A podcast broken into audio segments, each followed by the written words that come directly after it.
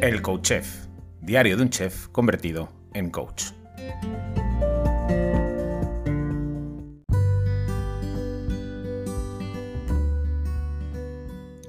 Hola, bienvenido, bienvenida a un nuevo episodio del Coach Chef, diario de un chef convertido en coach. Hoy es viernes, por fin termina la semana, eh, por fin llega el momento gastronómico del podcast y vamos a aprovechar que ha sido eh, San Jordi eh, la semana pasada, eh, ese día en el que se celebra el Día del Libro, en el que se regala una rosa. Bueno, yo escribí un libro hace unos años, se llama Historias Deliciosas. Es un libro de cuentos para niños, con recetas, y, y nace con la intención de que los niños pasen momentos bonitos con sus padres, ¿no? Adultos en la cocina se lean historias, cocinen platos juntos, platos muy sencillitos pero llenos y cargados de intención, ¿no? Pues bien, la semana pasada ya te hablé de las fresas del fresón, que están en época ahora, y, me he acordado de que en este libro hay una receta, una sopa de, de fresón, que tiene su historia, ¿no? Así que te voy a leer la historia porque es súper bonita, la historia de Martina.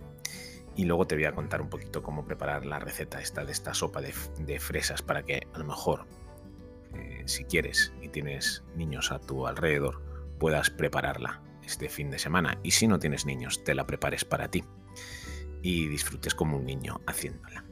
La historia se llama Las fresas mágicas y dice así. Martina tenía un abuelo al que no conocía. Desde que ella nació, él siempre había estado viajando alrededor del mundo y nada le gustaría más que conocerlo. Su abuelo siempre se acordaba de ella y enviaba cartas y regalos desde lugares muy lejanos. Un día llegó un paquete con una nota a nombre de Martina. Era de su abuelo y decía, Martina, te envío esta semilla.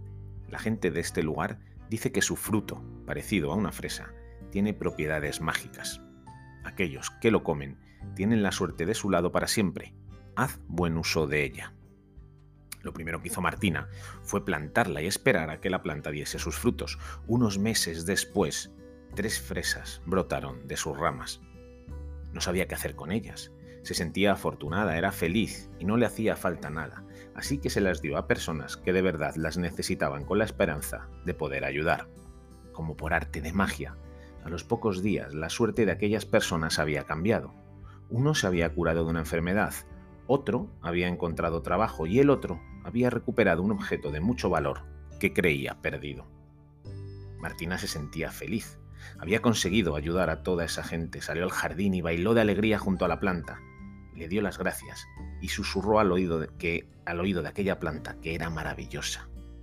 Al instante, otra fresa brotó de, de la rama como ofreciéndosela a la niña. Martina la cogió y se la llevó a la boca. Era deliciosa. A las dos semanas, el timbre de la casa sonó. Al abrir la puerta, apareció la cara de un anciano al que solo conocía por fotos. Era su abuelo. Bueno, pues para Martina también cambió su suerte, ¿no?